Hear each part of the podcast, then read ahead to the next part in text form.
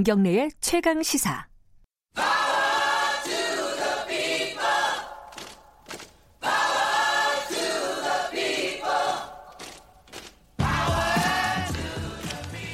네, 의뢰 입장에서 의뢰의 목소리를 통해 함께 사는 세상을 생각하는 시간입니다. 지금은 을밀대 민생경제연구소 안진걸 소장님 나와 계십니다. 안녕하세요. 네, 안녕하십니까. 새해 복 많이 받으시기 바라겠습니다. 예, 우리 시청자 여러분, 아니, 청취자 여러분이 새해 복 더 많이 받으십시오. 네, 요새는 새해 복을 싹쓸이해라. 뭐 이런 말들도 유행하더라고요. 예. 저희 이제 어 해마 이제 매주 금요일 날 을밀대를 하는데 오늘은 2020년 첫 시간이니까 2020년에 좋게 바뀌고 좀 좋은 뉴스, good news 좀 해보죠.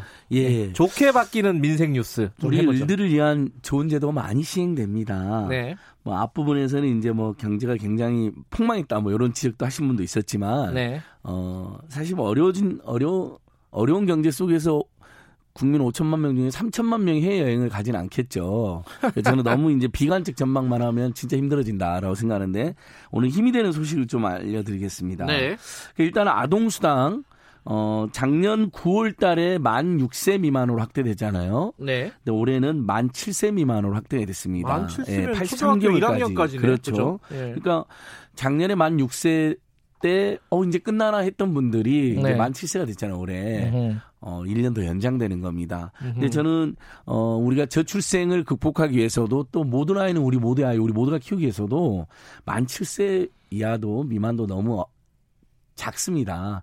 초등학교 전학년까지는 어. 매달 10만 원에서 저는 예전에 이제 여러 정치인들이 30만 원 정도는 인상해야 된다는 의견을 준 적이 있거든요. 음. 유럽도 보면 30만에서 50만 원 사이를 지원하는 경우가 많고 그래야 저출생도 극복할 수 있다. 음. 그래서 어, 당장 늘리기는 어렵겠지만 내년에도 아마 올해 우리 국민들께서 아동수당은 좋은 제도다라고 계속 주장하시면 내년에도 총선 조례에서 공약이 늘어나지 않겠습니까? 그래서 내년에는 초등학교 전학년까지 확대되면 좋겠다 이런 희망도 많습니다. 올해는 만 7세 미만까지 83개월까지요. 매월 10만 원? 예, 매월 10만 원. 1인당. 예. 예. 처음에 일부 야당의 반대로 소득 하위 90% 네. 상위 10%를 제외했잖아요. 네. 근데 그 행정병만 천억이 넘게 든 겁니다. 아. 그 서류 막 내고 선별하고 그럼 공무원들도 너무 힘들고 선별적 복지를 하려니 예. 네. 폐지했죠. 그래서 음. 모두에게 모든 아이는 우리 모두의 아이다. 음. 그럼 왜 부잣집 아이들도 도와주냐는 분들이 있잖아요. 그 부잣집도 도와줘야죠. 그리고 그 부자분들은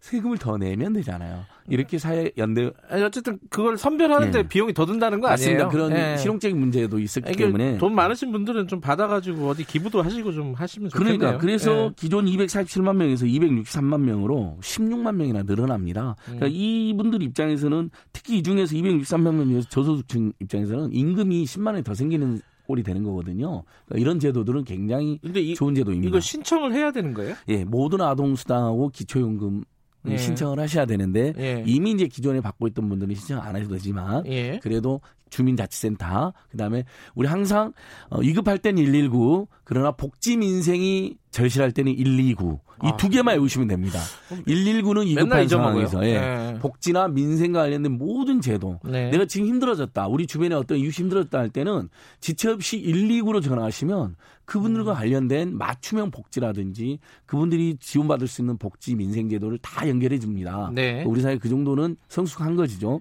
129 잊지 마십시오. 그 아동 수당 신청하실 분들은 어, 주민센터를 가거나 129로 네, 일단 문의를 하시면 좋겠습니다. 그리고 또 하나가 어, 무상교육 관련해 가지고 고교 무상교육이 확대가 된다. 이게 2학년까지 되는 거죠, 예. 이제? 작년에는 3학년 2학기부터 시행했습니다. 네. 어, 그래서 1학년, 2학년 학부모들은 혜택을 못 받죠. 네. 자, 올해는 2학년, 3학년이 지원 혜택이 됩니다. 음. 연간 160만 원이나 됩니다. 1학년도 네. 좀 억울하겠다. 그렇죠. 이제 근데 그게 이제 국가 재정 때문에 네. 작년에 3학년, 올해는 2학년, 3학년, 내년에는 1, 2, 3학년. 음. 그러니까 올해 예산이 어 일부에서는 계속 또 그런 걱정하시는 분들이 있어요. 대한민국 재정이 이렇게 힘들어지면 어떡하냐 는데 너무 걱정 안 하셔도 됩니다. 올해 예산만 510조가 넘고요. 네. 중앙정부 예산만 510조고 지방정부 지자체 예산까지 하면 그다음에 공기업 예산까지 하면 우리나라가 1년에 쓸 수 있는 공적 자금이 천억 아니 천조 안팎이나 되는 나라입니다. 네. 네. 결코 돈이 없는 나라는 아니다. 그래서 정부가 오히려 이런 교육이라든지 아동이나 양육 이런 데는 대한민국 미래에 투자하는 거잖아요. 네. 그다음에 어, 양육이나 교육비 때문에 저출생 원인도 되기 때문에 그 문제를 극복하는 데 큰 도움이 된다. 그래서 1년에 160만 원 정도가 그러니까 최저임금 음. 한 달치 가까운 급여를 우리 이제 고등학생 어 2학년, 3학년 음. 부모들은 이제 지원을 받게 되는 거죠. 굉장히 좋은 제도라는 평가를 받고 있습니다. 뭐 내년 내년 되면은 이제 뭐 고등학교까지 다 무상 교육이 되는 거네요. 그렇습니다. 음. 이제 남은 건 이제 대학 교육비 문제인데 네. 그 부분도 입학금이 이제 거의 다 폐지가 됐고요. 네. 그 다음에 이제 반값 등록금이 안 돼가지고 계속 저희들이 지적하지 않습니까? 대학생 절반 정도가 국가장학금을 한 푼도 지금 못 받고 있는데 성적 기준, 소득 기준 때문이거든요. 네. 그 부분은 저는 꼭 올해는 완화해서 내년에는 수혜자가 늘어나고 그 다음에 안산시, 여주시, 화천군 뭐 어, 이런 데서는 지자체가 반값 등록금을 지원해 줍니다. 네. 그러니까 지방 정부 역할도 필요한 것이죠. 국가 장학금을 받았는데도 반값 등록금이 안 된다. 네. 그 나머지 차액을 지원해 주는 제도이거든요. 올해 안산시부터 시행이 되고 있는데 그다음에 강원도 하천군 이런 데서 시행하고 있는데 그게 다른 지자체로도 지금 확산되는 음. 모양새입니다. 저번에 한번 우리가 짚어봤는데요. 그 노인 연금이 이게 예, 기초연금, 예, 기초연금, 예. 기초연금은 어떻게 지금 개선이 됐죠? 자 25만 원으로 올라갔습니다. 자, 기초연금은 소득 하위 70% 그러니까 전체 노인 중에 70%만 받는 거예요. 잘 사는 30%를 제외하는 거예요. 예, 예, 예. 요것도 논란이 있습니다. 결국은 그 예. 선별병이 또 드니까. 하지만 일단 재정 문제 때문에 하위 70%만 한다. 네. 이 하위 70%는 기초연금도 받고 통신비 만천 원도 감면받는다는 거 잊지 마시고 역시 예, 예. 주민센터 그다음에 통신사 114로 전화하시면 되는데요.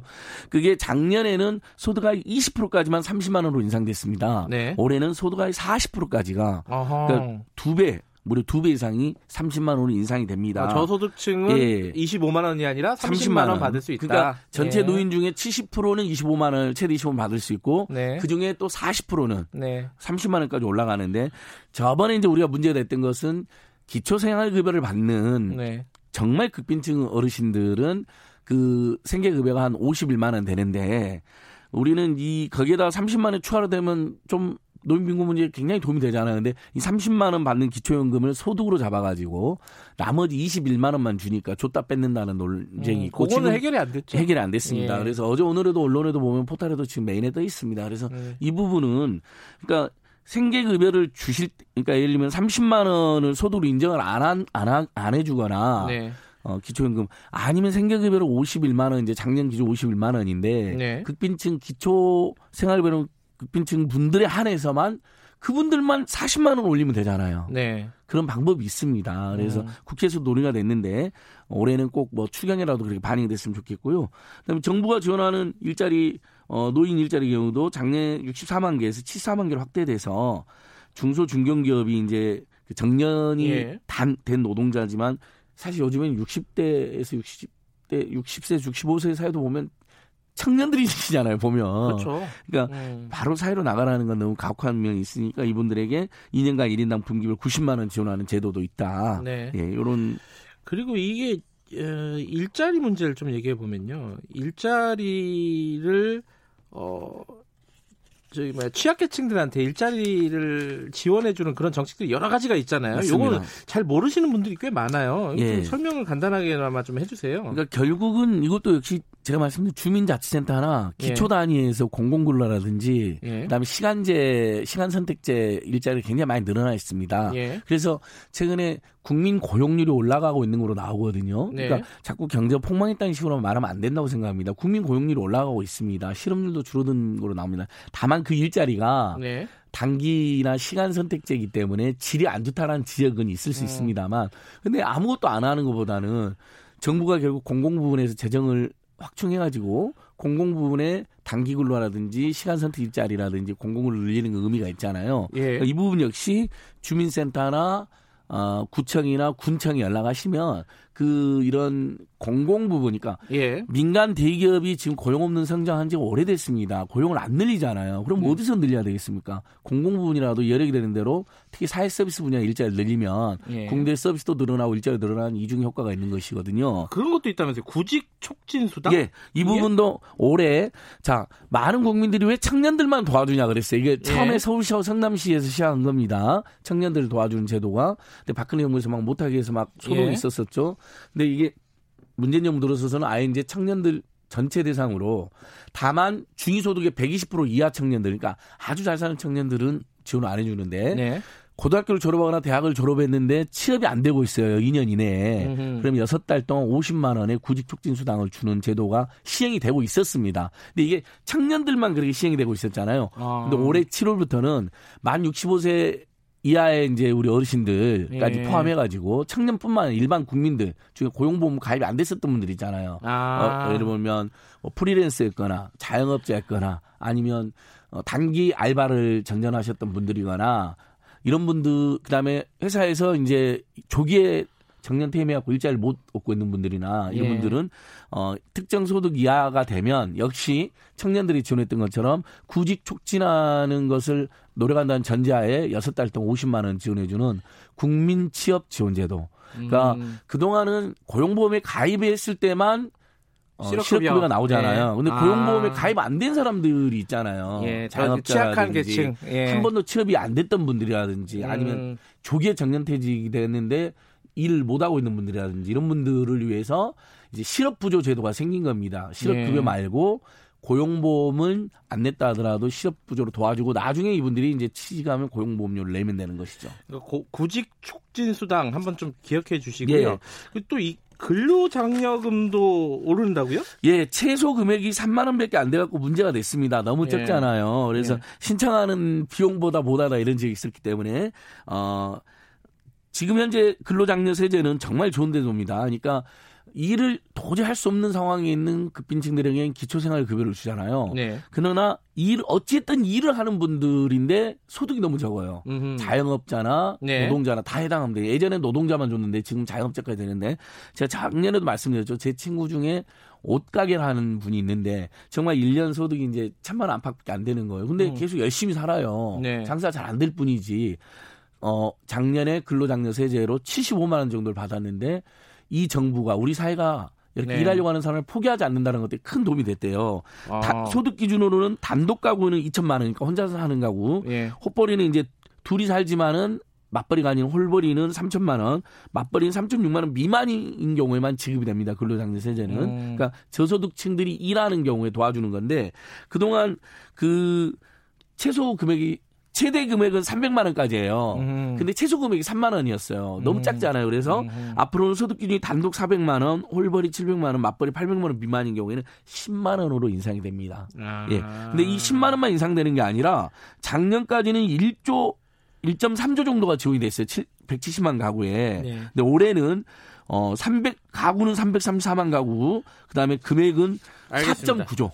그러니까 근로장려세제 반드시 기억하셔야 돼요. 이것도 신청하셔야 되거든요. 아, 신청해야 예. 되는 거예요? 그러니까 자, 129에 문의하면 예, 되나요? 129에 반드시 문의하시면 되고 이건 뭐 근로 근로장려금이 때문에 노동부에 그 청취자 여러분들 음. 근로장려금 구직 촉진 수당 이런 부분들 다 기억을 하셔 가지고 어, 본인이 해당되는지 그렇죠. 그리고 혹시 신청하셔야 된다는 예, 거. 어려움이 있으면 129에 전화해서 예. 어, 상담을 한번 받아보시기 바라겠습니다. 오늘 여러 가지로 뭐 정보를 많이 알려주셨네요. 청년 내일 채용 공제라고 중소기업 다니는 청년들한테 돈을 조금 내면 정부나 네. 기업이 그 정도를 또 매칭해줘요. 네. 이런 제도도 있습니다. 잊지 알겠습니다. 마십시오. 잊지 중소기업 다니는 모든 청년들은 청년 내일 체험 공제. 네. 그 외에도 굉장히 많은데 신용카드 포인트 밥 사려고 예, 다음 주에 한 번 더 하시죠. 여기까지 하겠습니다. 예. 고맙습니다. 올해 희망 올해 희망을 가지고 열심히 살아가면 좋겠습니다. 고맙습니다. 네, 민생경제연구소 안진걸 소장이었습니다.